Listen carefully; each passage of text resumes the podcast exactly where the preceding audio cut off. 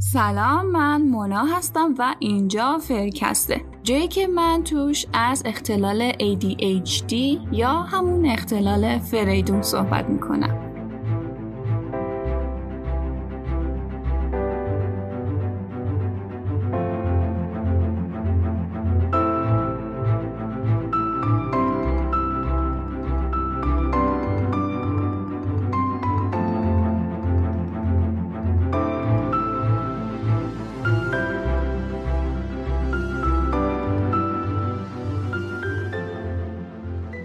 اولین اپیزود از فصل دوم فرکست. خیلی خوش اومدین. همونطوره که از عنوان اپیزود مشخصه امروز قرار از اختلال دو قطبی صحبت کنیم.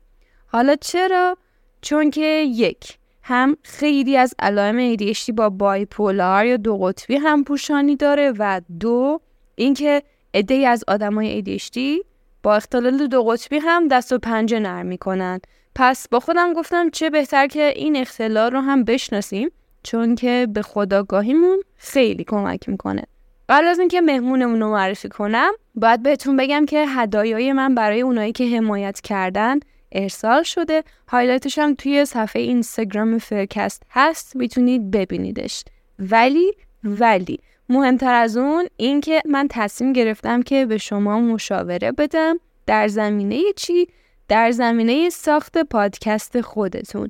اگه ایده ای دارین که دوست دارین صداتون رو به گوش بقیه هم برسونین یا اگه توی انتشار پادکست کمک می‌خواین یا کلا صفر تا صد پادکست ساختن و دوست دارین یاد بگیرین من اینجام تا بهتون کمک کنم. ممنون میشم اگه کسی رو می‌شناسین که می‌خواد خودش پادکست خودش رو راه بندازه ولی نمی‌دونه از کجا.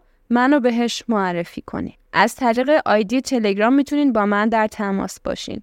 به امید روزی که هممون توی آگاهی بخشی سهیم باشیم خب نوبتی هم که باشه نوبت مهمون عزیزم موسا کاشانیه. موسا با اختلال دو قطبی دست و پنجه نرم می‌کنه. و من ازش خواستم تا بیاد و از تجربهش واسمون بگه. با موسا از بچگی صحبت کردیم روند تشخیص و کنترل اختلالش رو باز کردیم و همینطور در مورد چالشهایی که این اختلال چیه روابطش به وجود آورده بحث کردیم. احتمالا خیلیاتون از پیج اینستاگرامش میشناسیدش و باعث افتخار منه که موسا رو اینجا داریم تا واسمون صحبت کنه.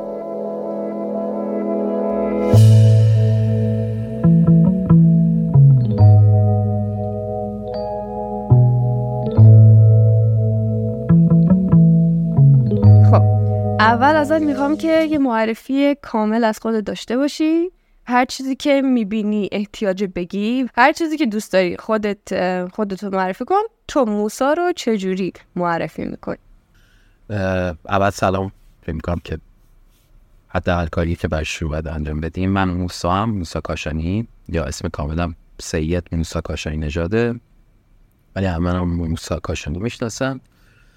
سی و هفت سالم کارم به اصلش فیلمسازیه و بازیگری اما کاری که الان در واقع درآمدزایی باش می‌کنم مشاور تبلیغات و فعالیت تو فضای در واقع استراتژی و برندینگ و موضوعات مرتبط با تبلیغات. خیلی هم عالی. دوست دارم به مخاطبا بگم که خیلی من دوست داشتم موسا داشته باشیم توی پادکست به خاطر اینکه می‌خواد در مورد اختلالی صحبت کنه که خیلی از ADHD ها باهاش دست و پنجه نرم می‌کنن و خیلی همپوشانی داره علائمش با ADHD و به نظرم کسانی که حالا چه اختلال دارند خودشون چه ندارند خیلی واسهشون واجب و ضروریه که در مورد اختلالهای مختلف بدونن.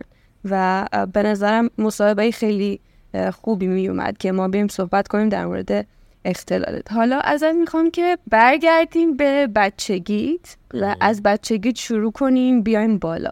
دوست دارم که تجربت رو از مدرسه شروع کنیم بگی که توی مدرسه حالا اون elementary منظور ابتدایی. اون تجربه که داشتی تفاوت هایی که داشتی آیا اصلا تفاوتی می‌دیدی؟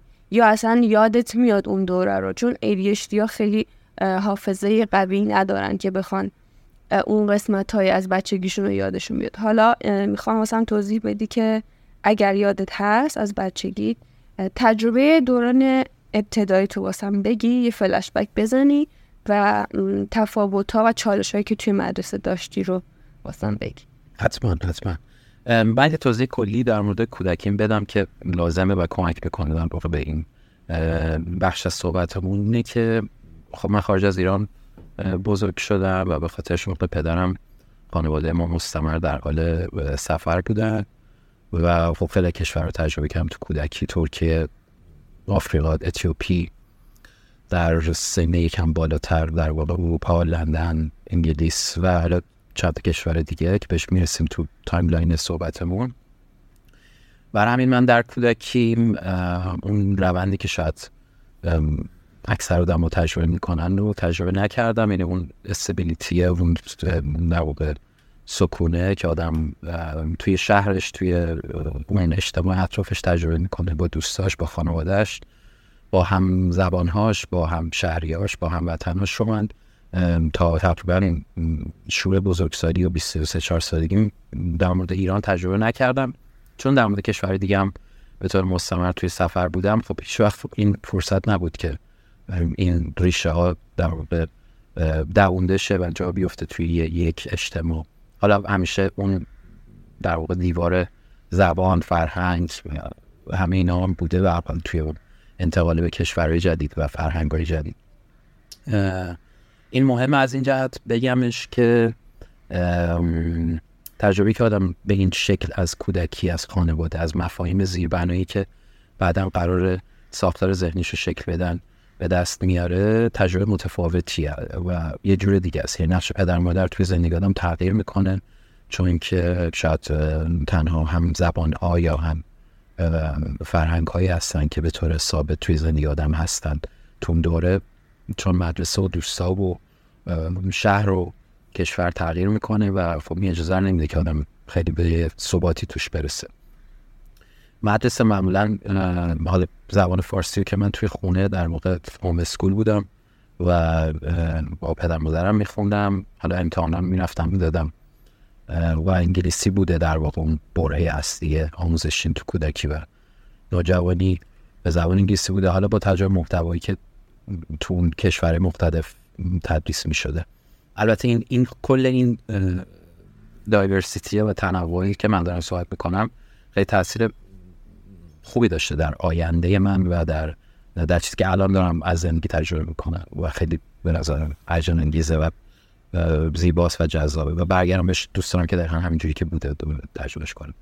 ولی در مورد تاثیرشون بحث اختلال و این چیزا یعنی هم مبحث در واقع صحبت امروز و ماهی بخوام بگم. ببین اولا که ریشه این اختلالی که من دارم یک جنبه ژنتیک و از خانواده در واقع به من ارث رسیده. ترجیحم خیلی باز نکنم که از کجای خانواده به من ارث رسیده چون که دوست ندارم که احساساتشون خدا نکرده. جریدار شه ولی آره یک یه جنبش با جنبه ژنتیکش هستش که به من منتقل شده. اختلال دو قطبی که داریم در صحبت می‌کنیم. در مورد من و شباهتش توی وجودی به ADHD و در سین کودکی وقتی که کسی پتانسیل یا در واقع احتمال درگیری با این اختلال رو داره یک سری شرایط سری اتفاقا می‌تونه این اختلال رو در واقع تشدید بکنه تو آدم.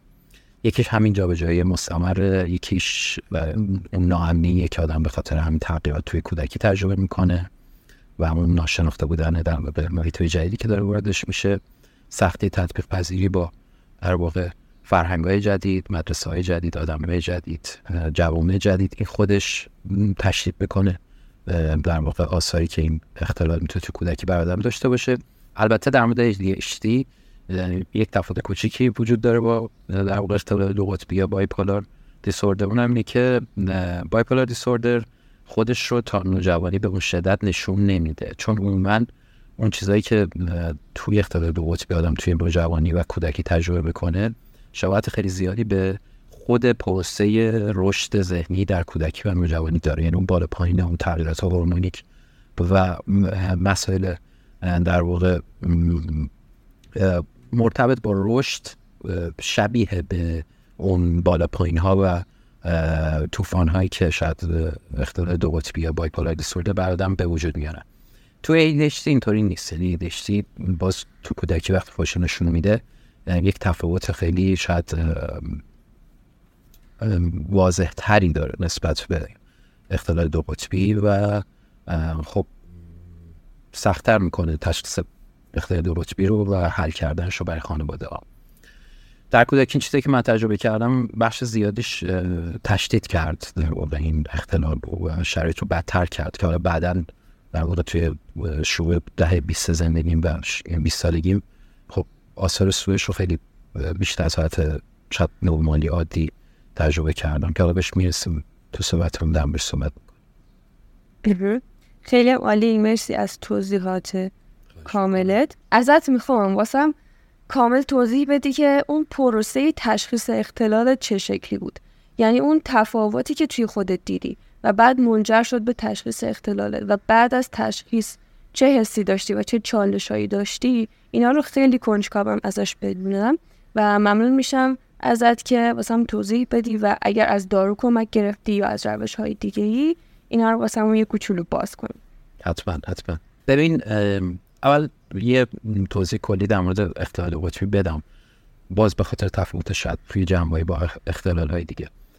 شما تصور کنید که ما دو جور کوری رو یا نابینایی رو داریم. یه نوعش هست که فرد در واقع کور به دنیا میاد یه نوعی هست که در واقع فرد بعد از به دنیا اومدن و تجربه حس در واقع بسری بعد اون رو از دست میده. تفاوتی که تو این دو تا حالت وجود داره اینه که نفر دوم می‌تونه مقایسه بین تجربه نابینا بودن یا کور بودن و قبل از اون داشته باشه. وقتی بهش رنگ آبی رو مثلا مثال می‌زنن اون آدم رنگ آبی رو دیده و می‌دونه که منظور چه رنگیه. ولی کسی که نابینا به دنیا اومده هیچ ایده یا تعریفی نسبت به رنگ آبی نداره.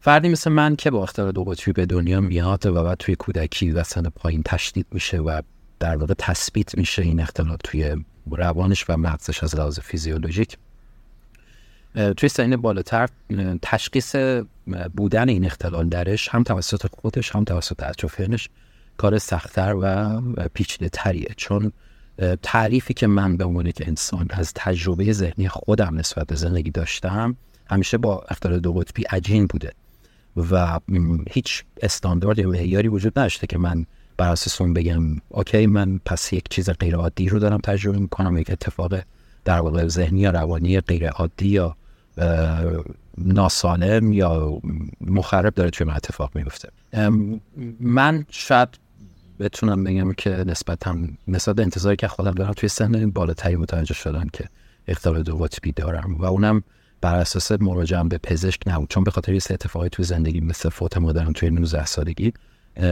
من با روان پزشک روان کاو و در واقع روانشناسی بالینی و جنبه حال پزشکیش و استفاده از دارو آشنا بودم و استفاده می‌کردم ازش. منتها چیزی که باعث شد به این تشخیص برسم متوجه شدم که یه چیزی ایراد داره و اون تجربه که بقیه دارن از زندگی می‌کنن رو من در واقع ندارم. آماری بود که توی زندگی داشتم تجربه می‌کردم. یک سری وقایع مخرب در معاشرت های اجتماعی در موقعیت های کاریم در روابط عاطفیم با اطرافیانم تکرار می‌شد.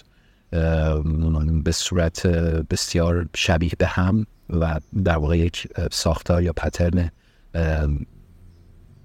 شبیه به گذشته به تجربه گذشته دوباره میومد دوباره شکل می‌گرفت و دوباره همون روند اومد. با آدم های جدید هم تجربه می‌کردم. چه تو محیط کار چه تو رابطه شخصی.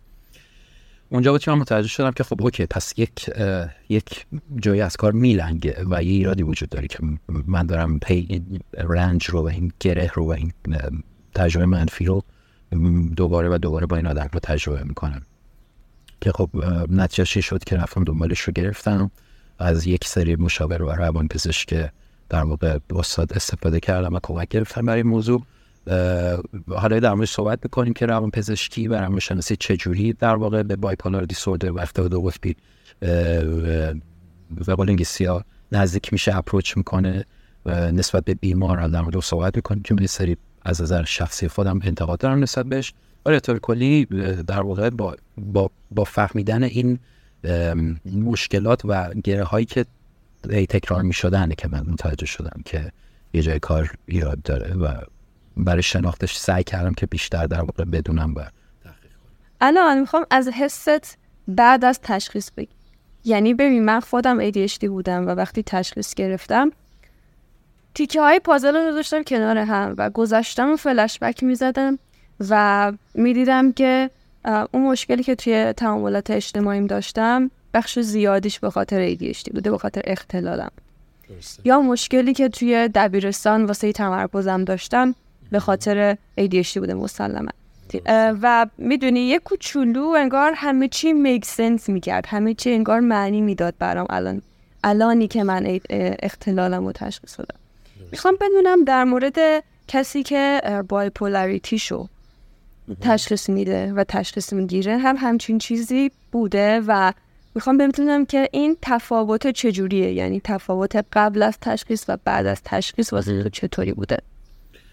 ببین اولا که قطعا من هم مثل تو وقتی متوجه شدم که این اختلال رو دارم برگشتم به گذشته و نگاه کردم و رفته رفته متوجه شدم که چه جاهایی در واقع این اختلال حضورش توی ذهن من و دنیای درون من داشته اثر میذاشته و تغییر می‌داده. اون مسیر شاید نسبتا سازنده تر یا سایه تری که قرار بوده تجربه بکنیم به اون یک انسان این کاملا درسته. منم این تجربه کردم. مثل تو برگشتم و خیلی چیزا رو دیدم و متوجه شدم که این آثار منفی رو داشته. ولی زمان تشخیص اتفاقی که برام افتاد این بود که در وهله اول یه مقداری از روی از اون بار و فشاری که روی من از این بود کاسته شد. چون که اون من بدم وقتی تو سختی نسبت به اختلال میره و دنبالش رو می‌گیره. پس باید تو هم رو وقتی فهمیدی داری که در اوج رنج بودی ازش اگه رنجی بهت وارد نمی‌کرد قطعا اون اصرار و تلاش برای درکش رو هم تو لازم نبود که انجام بدی دیگه. منم هم همینطوری بودم. یکی از دورهای سخت اختلال دو قطبیم در واقع. مجبور شدم برم دنبالش رو بگیرم و درکش بکنم. ولی تفاوت قبل بعدش این بود که یک بخشی من متوجه شدم که آیا یعنی فهمیدم که من به عنوان موسا همه این خطاها رو به تنهایی انجام ندادم بلکه یک بخش در واقع خارجی هم خارجی منظورم مثلا به خود من خالص در مقابل این اختلال بوده که داشته تاثیر میذاشته روش و عدم شناخت من و ندونستن من از بودن این اختلال هم بسیار موثر بوده توی این که بهش اجازه بدم تا تاثیر عمیق‌تری توی مشکلاتم بذاره و بعد تشخیص تونستم که یه بخش زیادی از این تاثیرها رو جلوشو بگیرم. هنوزم دارم این کار می‌کنم چون یه بیماریه که برای درمان نمیشه و همیشه همراه آدم هست. ولی یه چیزی که تفاوت برام این بود که وقتی مطمئن شدم که این اختلال رو دارم اولا که اعتقادش به اطرافیان کار آسانی نبود برام چون به یک نقصه و این احساس رو تو آدم ایجاد می‌کنه که آدم نسبت به دیگران یه چیز کم داره و یه ضعفی داره نسبت بهشون. و اینکه آره یعنی خودش اصلا به خودی خود داشتن یه اختلال می‌تونه باعث شدم اعتماد به نفسش کمتر شه توی جامعه ایراد توی خودش ببینه و این ایرادی که داره توی خودش می‌بینه. حتی اگر اطرافیانش هم ندونن باز روی تعاملی که باشون می‌کنه ارتباطی که باشون برقرار می‌کنه تاثیر می‌ذاره. ولی در کل خوشحالم که فهمیدمش خوشحالم که در واقع پیداش کردم. چون از زمانی که اتفاق افتاده رفته رفته ای دارم بهش مسلطتر میشم و بهتر می‌تونم باش رو به رو بشم و مدیریتش بکنم. این تفاوتی که بعد و قبل در واقع تشخیصش بنو داشته. خب حالا بریم سراغ خود دو اختلال دو قطبی بایپولار دیسوردر خب می‌خوام اون اطلاعاتی که می‌دونی خودت در مورد این اختلال به بقیه نشون بدی و اگه بخوای بگی که این اختلال اصلا چی هست و بخوای تعریفش کنی. واسه کسی که نمی‌دونه این اختلال چیه به هم بگی و دیگه بریم داخلش رو عمیقتر بررسیش کنیم.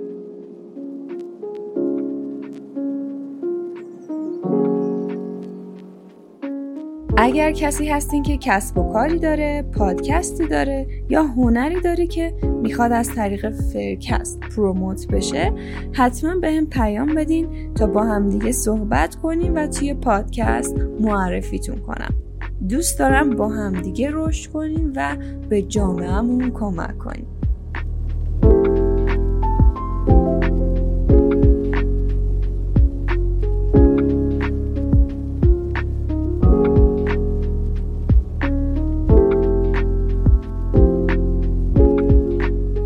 با باز می‌خوام واسه صحبتمون تاکید رو بکنم که این نظرات من بخش زیادیش تجربیه به اون کسی که با این اختلال زندگی می‌کنه. فهم ممکنه که یه متخصص یا یه مجموعه تحقیقاتی یا یه آدم دیگه که این اختلال رو داره تجربه متفاوت تری با داشته باشه.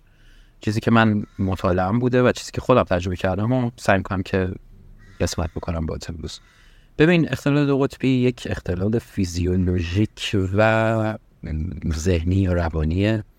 فیزیولوژیک از این جهت که یک تاثیر عمیق و ماندگاری در function و عملکرد مغز هم داره. هنوز مشخص نیست که این اختلال معلول این در واقع بد عمل کردن بخشای از مغزه یا اینکه نه این اختلال خودش ایجاد می‌کنه اون در واقع مشکلات رو توی این ارگان و در واقع توی عضو مغز. ولی به حال یه ارتباط خیلی نزدیک بین این اختلال از جنبه روانیش و جنبه جسمیش و جنبه در واقع فیزیولوژیکش وجود داره. اختلال دو قطبی یک اختلالیه که بخوام خیلی توی جمله توضیحش بدم. تغییر حالات فرد به صورت خیلی درستیک یا در واقع خیلی شدید. بزرگ و شدید و عظیمه که توی حالات در واقع عاطفی اون آدم در طول روز در طول ماه و در طول سال اتفاق میفته. سه تا نوع اصلی داره. البته چهار نوع داره ولی اون نوع چهارمش حالا بعد برات میگم چه داستانش؟ نوع اولش طرف اپیزودهای شیدایی رو تجربه می‌کنه که یکی از دو تا حالت هستی یا دو تا قطب هستی که توی این اختلال آدم‌ها تجربه می‌کنن که انگلیسیش میشه منیک که شیدایی در واقع یک حالت بسیار پر انرژی بسیار فعال بسیار اکتیو و یاسر سوی برای خودش داره که درمش صحبت کنیم. نوع دوم بایپولار دیسوردر اختلال در واقع شیدایی رو به شدت زیاد تجربه نمی‌کنن افراد اما افسردگی های خیلی در واقع عمیق و خیلی تلخ رو و سنگین رو توی طول سال تجربه می‌کنن که در واقع خیلی اون شیدایی همراهش نیست قبل یا بعدش وجود نداره. فعفاد دیپریشن یا افسردگی وجود داره که نوع دومش میشه اصطلاحا بهش میگن. نوع سومش که نوعی که من دارم و بدترین نوعش هم هست هر دوتای این هاست یعنی هم شیدایی هم افسردگی با در واقع خیلی پررنگ یا خیلی قوی در طول سال فرد تجربهش می‌کنه.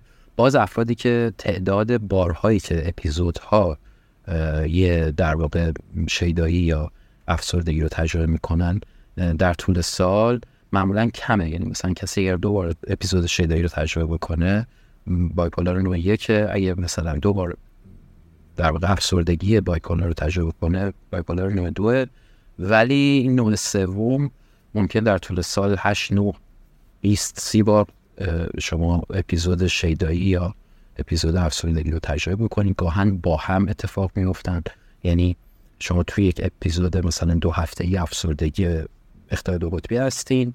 این وسط دو روز یعنی اختلال در واقع جنبه شیداییش فعال میشه و شما رو از افسردگی می‌بره بیرون می‌بره توی شیدایی. بعد دوره میکوبتتون زمین و میبرتتون توی افسردگی. خطر اصلی در واقع اختلال دو قطبی همین اتفاقی که الان براتون گفتم. یعنی رفتن از شیدایی به افسردگی از افسردگی به شیدایی توی یه زمان خیلی کوتاه که تطبیق پذیری و همراه شدن باش از از بسیار کار سختیه. یعنی شما در اوج انرژتیک بودن و سرحال بودن و شادا بودن که فیکه و واقعی نیست و اگزاجوره است و غیر طبیعیه.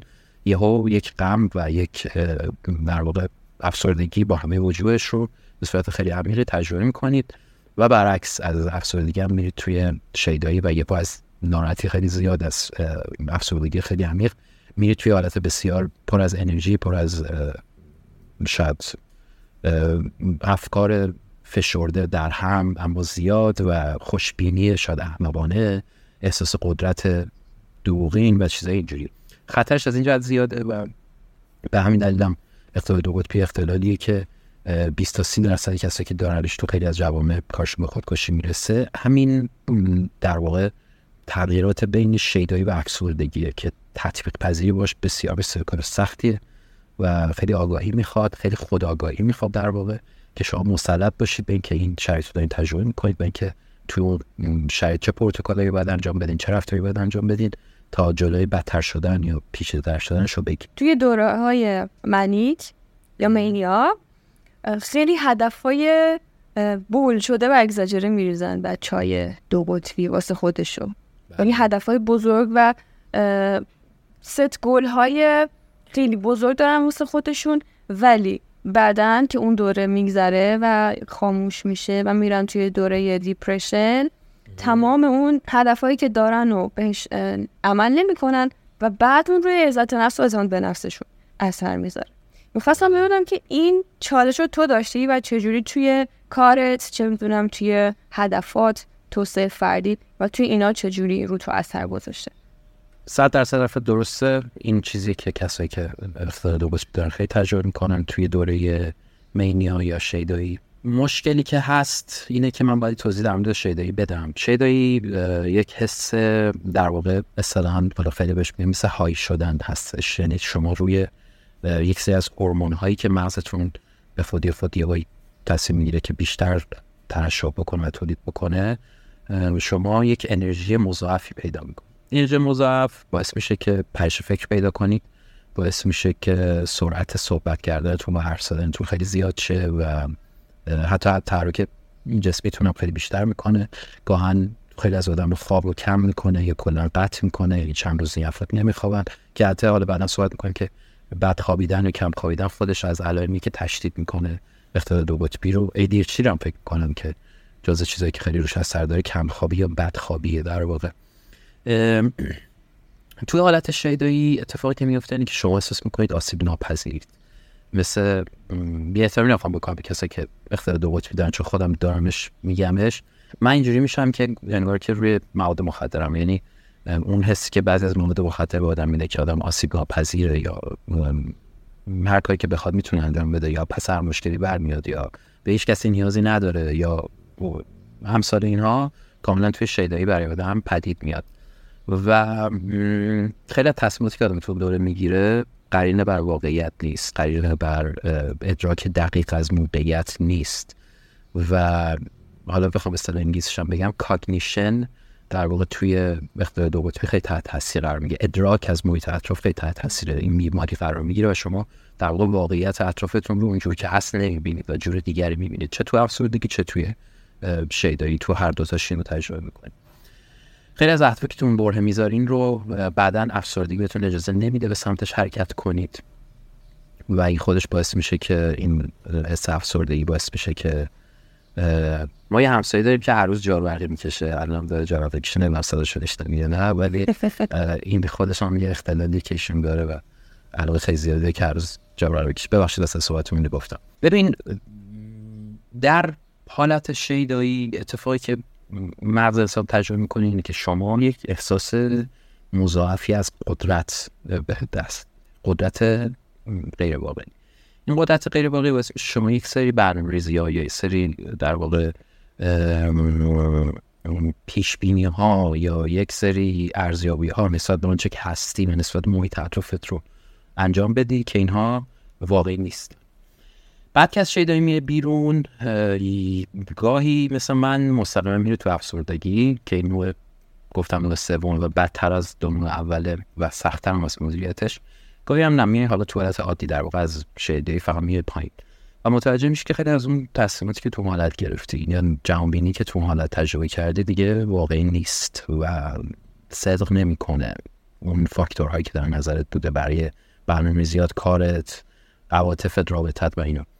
و خب این یک سرخوردگی و یک نامدی و یک ناتوانی رو در انسان تشدید می‌کنه که باعث میشه که خیلی جاها و حتی زندگی روزمره رو هم آدم نتونه به راحتی دنبال بکنه و به اون خواسته هاش برسه. این چیزی که تو شیدایی اتفاق میفته تو افسردگی برعکسش اتفاق میفته تو افسردگی شما بسیار بدبین میشی به جهان دادم ها به خودت خودت رو ناتوان می‌بینی همه چیز رو سیاه می‌بینی آینده رو خیلی تاریک می‌بینی. خیلی جایش دلیلی برای از تخت بیرون بودن نداری هیچ عواطفت به دیگران تغییر می‌کنه. نسبت به پارتنرتون علاقه یا عشقی که قبلا تجربه کردی و دیگه تجربه نمی‌کنی. و امثال اینها یعنی در واقع هرچی که توی شیدایی یا توی مینیا تجربه کردی رو برعکسش رو کاملا توی افسردگی تجربه حالا حرف از رابطه و رابطه اجتماعی و تعاملات شد. می‌خوام بهم بگی که تا جایی که می‌تونی و می‌تونی شیر کنی بهم بگی که این اختلال چجوری روی روابط تو از خانواده گرفته دوستا پارتنر همکارا چجوری اثر گذاشته؟ یه اتفاقی که میفته در زندگی یک فردی که اختلال دو قطبی داره داره تجربهش می‌کنه اینه که یک سری از انتخاب ها یک سری از علایق یک سری از رفتارها توی اپیزودهای مختلف هم توی شیدایی هم توی افسردگی قرینه بر واقعیت نیستن اما فردی که این اختلال رو داره به partner ش یا محیط اطرافش به همکاراش به دوستاش به خانوادهش اینها رو منتقل می‌کنه. حالا مثال می‌زنم منظورم بهتر توضیح میدم. یعنی مثلا فرد توی شیدایی یک عاشق پیشه شیش‌دنگی میشه.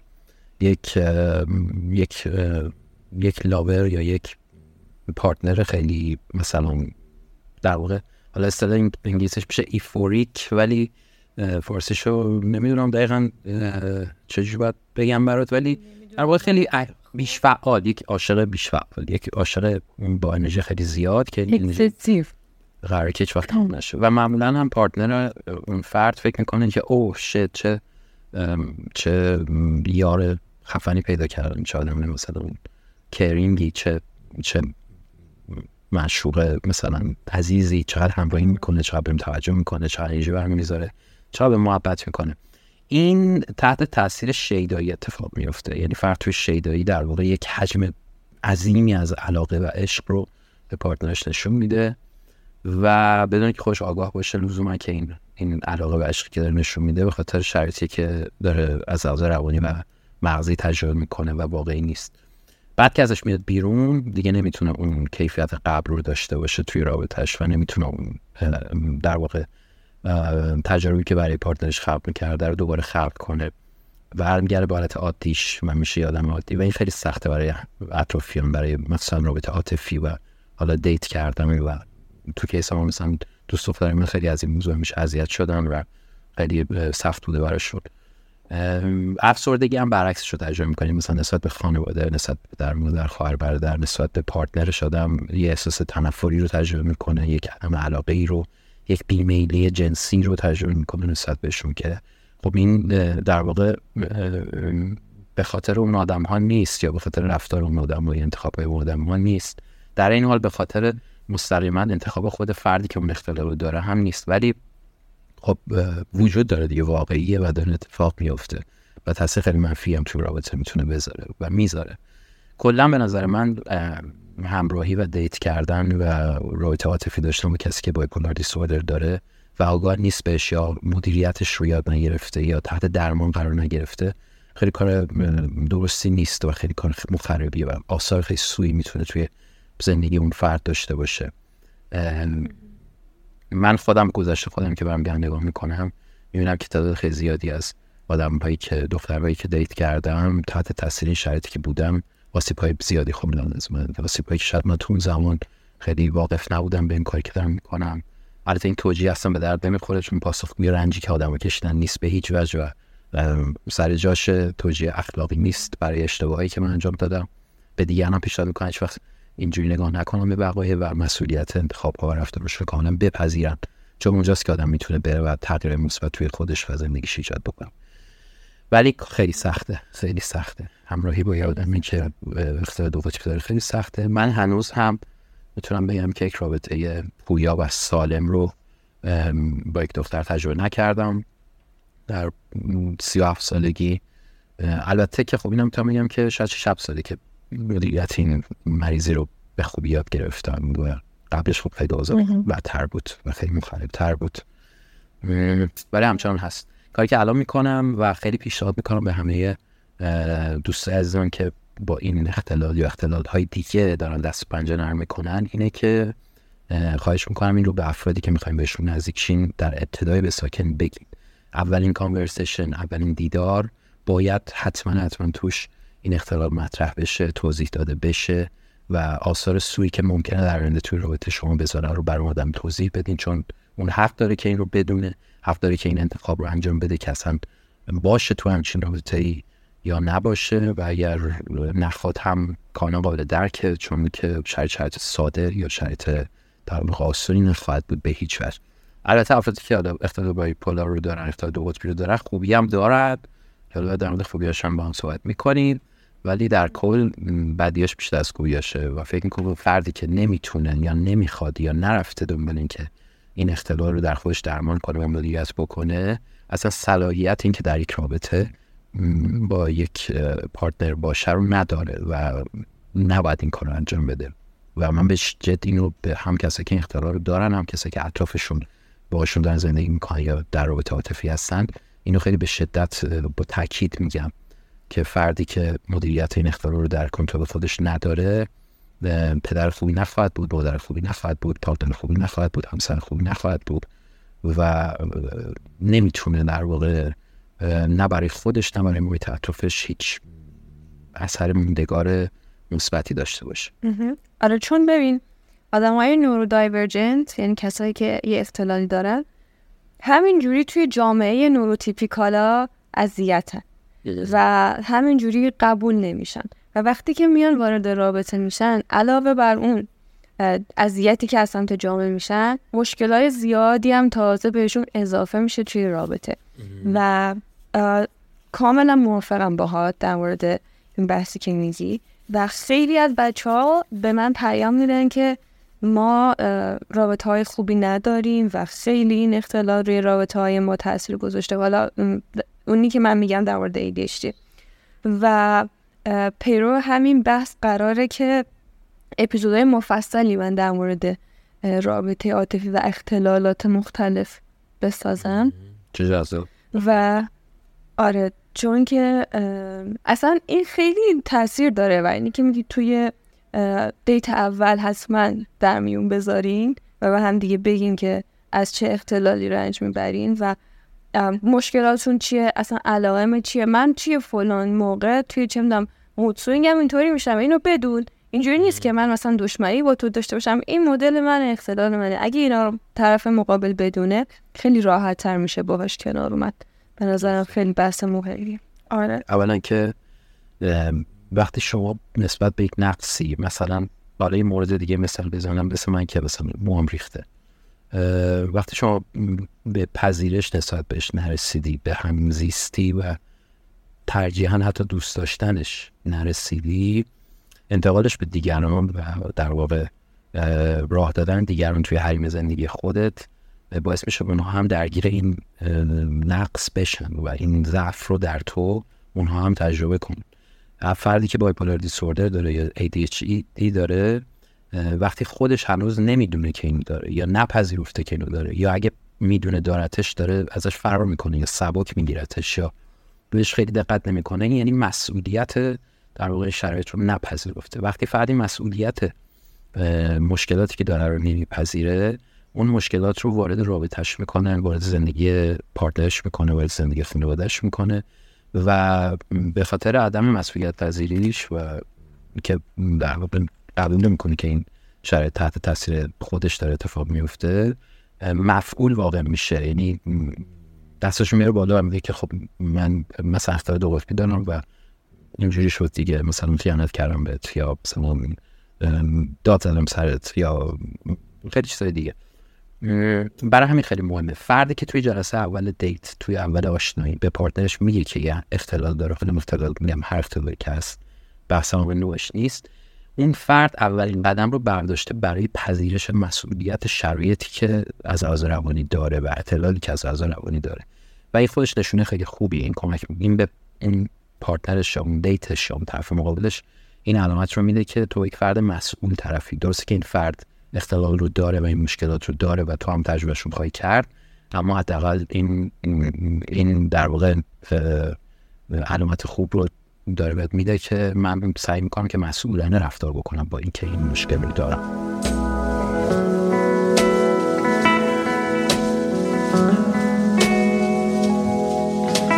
thank you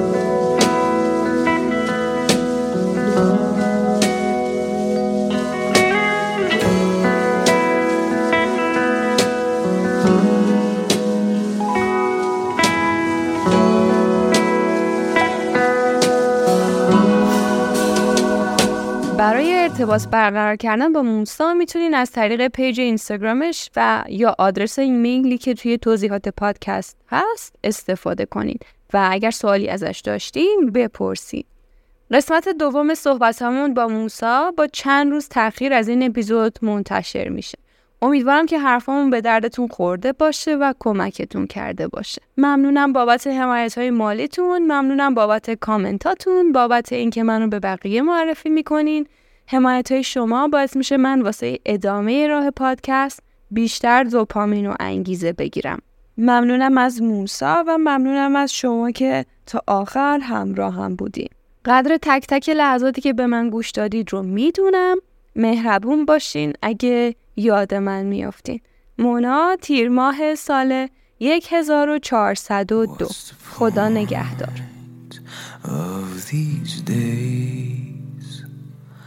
when all of them are the same. What's the point? Nothing's gonna change. Let me tell you, someday it's will. Some